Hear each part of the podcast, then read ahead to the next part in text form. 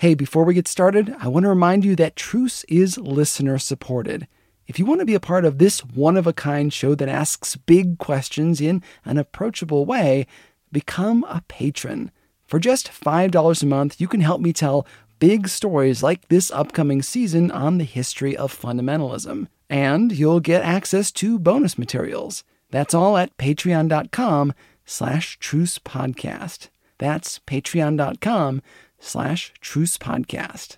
This episode is part of a long series about how communism in Russia impacted the American Christian church. This episode can stand on its own, but when you're done, go back to the beginning of season three. You walk into a restaurant, a greasy spoon diner. It's the 1970s.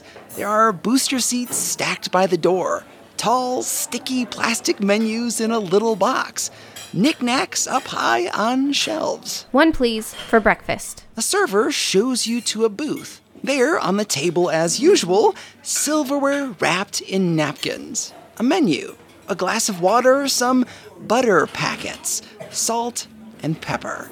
That's weird. Stuck between the specials and a list of pies is a brochure. You open it up. Inside is a picture of a family, and they look happy, well dressed, sitting in a pew. They're in church, surrounded by a multi ethnic smattering of people, all looking forward attentively while an American flag hangs in the background, slightly out of focus. In big bold letters is written Go to church. Let's you and I do a gut check. How do you feel about this being at your table? What questions do you have? It probably all depends on your religious beliefs. If you're religious, this probably looks really good to you. Evangelism is the bedrock of many denominations and religions. Plus, it may seem refreshing. As an American, I mean, let's say you're an American, to see a business owner expressing themselves without fear of repercussions. Not to mention the multi ethnic ethos of the pictures. It shows unity, and the flag represents patriotism. Let's assume that at this point you're okay with this brochure. You read it and think, When was the last time I went to church? and put it back where you found it. It's time for pancakes. With a side of hash browns, please. For a lot of us, that would be the whole story. I saw a pamphlet, it was interesting, I thought about its most blatant message, and then I ordered breakfast. We're often comfortable with the most obvious message. But what if we don't do that this time? I don't know about you, but I always want to know more. For example, who put this brochure at my table? Was it the server, business owner, or the last person to sit here? Makes a difference, right? Because these could be at every table and we're all seeing this, or just our table. Maybe the server is sneakily evangelizing at the risk of their job. Or the owner of the establishment wants the pamphlets there. Who puts it there changes the narrative quite a lot. If I do want to know more about God, can I ask the server or should I ask the owner? Or did some traveling salesman tuck this thing next to their specials and then split, leaving me to figure out what to do with it? Also, the brochure is vague. What church do they want me to go to? That makes a huge difference, too. Is this promoting Christianity, or Jehovah's Witnesses, Mormonism, or Hare Krishnas? That's also very important. But the brochure doesn't give us any obvious clues. So let's you and I do another gut check. What do you think about the brochure now? Still want to move on with your day? Order those pancakes? Or, like me, are you growing a little suspicious? Maybe just a cup of coffee while I think about this. I thought so. Who would put a leaflet down just telling you to go to church, like any church? And who has the resources to distribute a vague pamphlet? Okay, so you look really hard at this document, and in the tiny print on the back, you see that the ad was paid for by some of the largest corporations in the world auto manufacturers, oil companies, food packaging outfits. I mean, they have the right to do that to print materials like this. And it's legal and kind of admirable that someone here at the restaurant felt comfortable distributing it. But it's not like we're used to big companies telling us how to live our lives. At least, not so explicitly. Why does Big Oil want me to go to church? Good question. Maybe the CEO is religious and wants to encourage you to be too. Or another darker interpretation is that The people who run these companies see religion and patriotism as synonymous. Good for the country. and they printed it using advertising money from their business. What company do you know of who would print expensive advertising that didn't help them? How does this pamphlet help a business when their logo isn't even on the ad? Well, again, it's the 1970s. The Cold War is on. Children are being taught in schools what to do in case of nuclear war. Bomb shelters are installed in small towns across the country. The more critical approach is to say that since the US is at war with an atheistic, communistic country, the brochure is the corporation's way of nudging you as a member of the public to support capitalism. Why? Because capitalism has room for religion, while communism, at least according to Karl Marx, doesn't. And that benefits the businesses because they don't want collectivization. Right. They don't want the government to own their industry, the means of production, or the regulatory environment that comes with that much government oversight. In other words, Religion can be used to reinforce capitalism. that is the darker interpretation. Oof. Who thought that simply going to a diner would be so complicated? History demonstrates that religion has been used to reinforce capitalism. That's what we've been talking about for the last few weeks. Men like James Fifield, Abraham Vereide, and organizations like the Ad Council were actively advertising for religion in the United States during the mid 1900s, often financed by big businesses, some of which were driven by libertarian ideas. As we'll see in a future episode, Billy Graham was in the mix too. One of his nicknames was the Big Business Evangelist because he also tied religion, patriotism, and capitalism together in his sermons. Let's do a third gut check. How does this make you feel, knowing what we've learned so far? I'll be honest with you, all of this makes me feel conflicted. As a Christian, I want people to know the hope I have in Jesus. There is no more important thing in my life than my faith in Christ. I believe that He died for my sins, that it is a free gift to those who would follow Him. I want people to go to church. But this, this pamphlet thing, makes me feel a little icky. And the pamphlet is based on reality. The Ad Council produced materials just like this. Is that what Christianity is, though? Vague. What economic model did Jesus follow?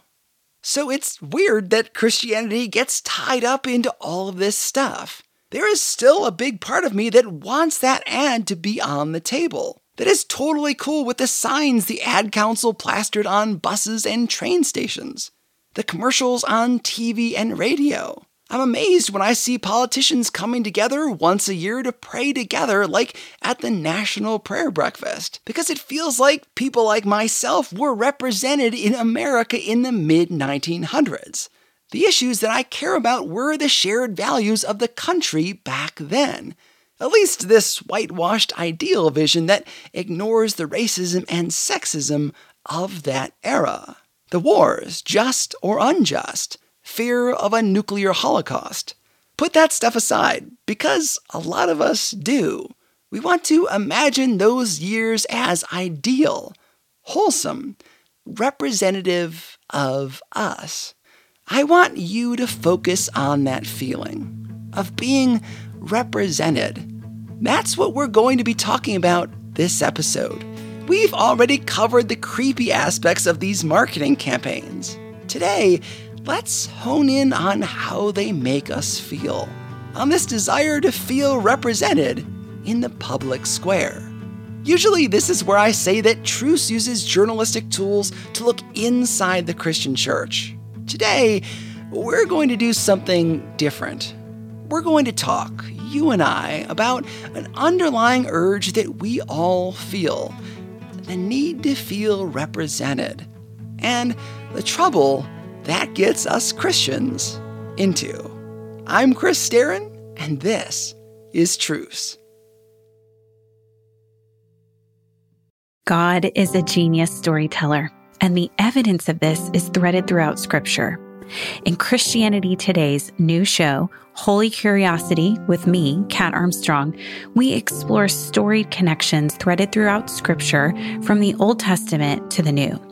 Our first mini series, Connecting Dinah and the Woman at the Well, welcomes experts like doctors Tim Mackie and Diane Langberg to give us insight and context into the physical location and meaning of these two stories. These stories will spark holy curiosity in your own faith because once you see these connections, you can't unsee them. God wastes no person, place, or thing. Listen and subscribe to Holy Curiosity with Kat Armstrong on your favorite podcast platform.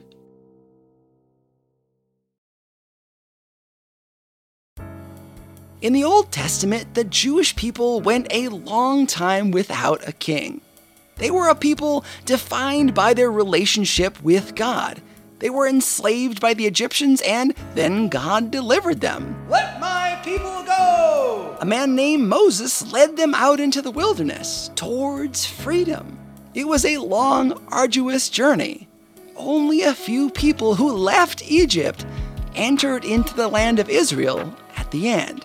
Once they were there, they were led by powerful military leaders as they fought the people who lived in the land. When the Israelites went astray, God sent them a judge, a person in charge of getting people back in line, often in a bloody, ugly way. Then you get to the book of 1 Samuel. In it, we meet the last judge of Israel, a prophet named Samuel. He's gotten old by chapter 8, and it doesn't look like his kids are going to be a good replacement. So the elders of Israel come to Samuel and they say, Give us a king and let him judge us. Samuel did not like this idea because God had been their king up to this point. Yes, they had had leaders, but not a king. So Samuel prayed. And God replied, and this is from the New American Standard Bible Listen to the voice of the people in regard to all that they say to you, for they have not rejected you, but they have rejected me from being king over them. And God gives him some warnings to tell the people. And this I'm paraphrasing. Do you know what kings do? They use your sons to fight their wars. The king will take your daughters to be his servants. He'll take your lands to use for his purposes. He's going to collect taxes from you to pay for his government. Your servants will become his. You yourself will have to serve the king. You're going to regret this decision, but God isn't going to listen. We want a king so we can be like other nations. A king will fight our battles. They wanted to be like the other nations. They wanted to feel represented. And guess what? You follow the Old Testament story, and all of those warnings become realities. They got some decent kings, but many of them were murderous. They took what they wanted, led them places they shouldn't be, like to worshiping other gods. My brother and I think about this story a lot. This desire to be like the other people, the need for representation, the desire to replace God with something else. Here are some big questions for us today. How are we like the Israelites? How much of our culture war is just us wanting to be represented? wanting to have the same power that other people do. Other worldviews have a leader, we should have one too. In the Bible, this desire cost them land, their kids, and sometimes their lives to fight in the king's wars. Today, our desire to feel represented brings us strange bedfellows. Political parties, to be sure, but also, we've been trained to equate Christianity and certain economic systems that are not actually in the Bible. That coupling of Christianity and economics comes from messaging in our history by people like Fifield, Graham, Vereide, and organizations like the Ad Council who lean on the libertarian side and social gospelers like FDR, Charles Sheldon, and Francis Bellamy on the other side of the spectrum. Look back at the 1950s, a time when religion was very much in the public eye. A time that Make America Great Again folks like to hold up as the goal. Eisenhower, himself a Christian, was president Billy Graham toured the country sharing the gospel, and sermons were preached on national television. A Gallup poll in the 1950s said that 80% of Americans believed that the Bible was the revealed Word of God. Now that sounds amazing, right? 80%. Like the nation was mostly Christians. Here is where it gets tricky only 47% could name even one author of the Gospels in the Bible. 47%. Now, there are four Gospels in the Bible Matthew, Mark, Luke, and John. Do you know what the names of the authors were? Get ready for it Matthew, Mark, Luke, and John. I mean, it's not a hard question. Anyone who has actually read the Bible should know the answer. But most Americans didn't, even in that supposed golden age, leaving me to wonder if the faith of that era wasn't an inch deep and a mile wide, vast in number, but not actually invested. We're heading into a presidential election here in the United States. What do you hear from Christians?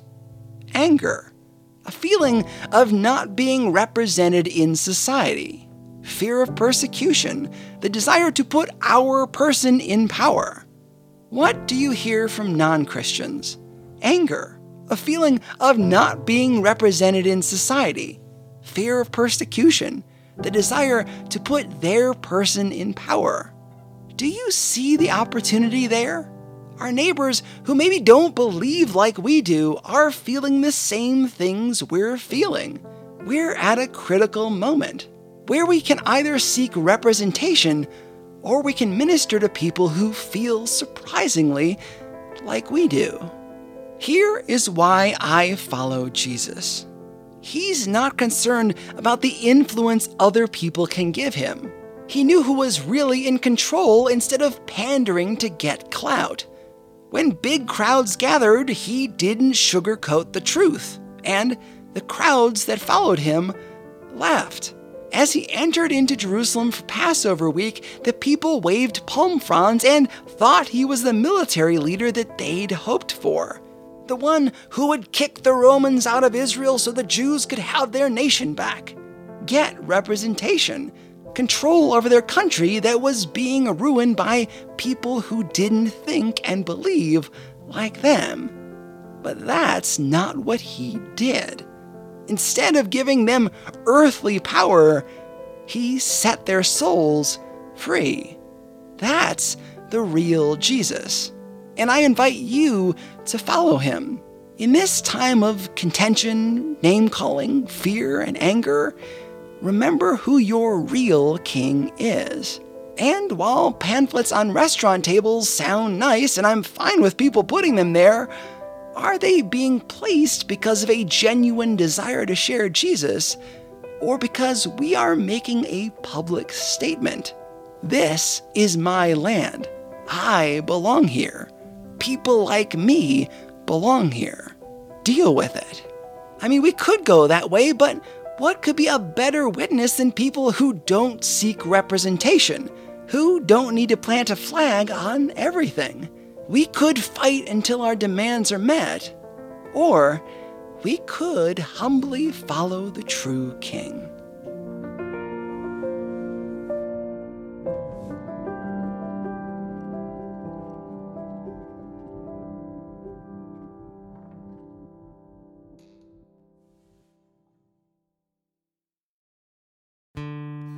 Special thanks this week to Nick Staron for being my sounding board. For reference this week, I used many resources for inspiration, but the biggest were the book of 1 Samuel from the Bible, One Nation Under God by Kevin Kruse, and The Evangelicals by Francis FitzGerald. Truce is a listener supported show. It's just me here. I don't have a social media expert or research assistant or an editor, but I do have three other jobs to make ends meet. My goal is still to do this show full time. Visit trucepodcast.com slash donate to keep this show going. I also want to acknowledge the reality that I'm talking about how corporations impact the American church while running ads on this show. I'd like to see the day where I could do this program without them. So please give to make that a reality. Also, while my voice appears on many of the ads because of my busy work schedule, I don't often have the time to research the products and organizations myself. I wish that were the case, but I too only have so many hours in the day. I've posted a series of discussion questions in your show notes and on my website based on what I talked about today, which makes it easier for you and your family and friends to discuss all of this yourselves. I'd love to know what you come up with. Special thanks to those people who gave their voice to this episode, including Jenna Erlinson of the Bridge of the Faithful podcast, and JD Sutter, who is a voiceover artist. You can learn more about him at jdsutter.me. God willing, we'll be back soon with more. I'm Chris Staron, and this is Truce.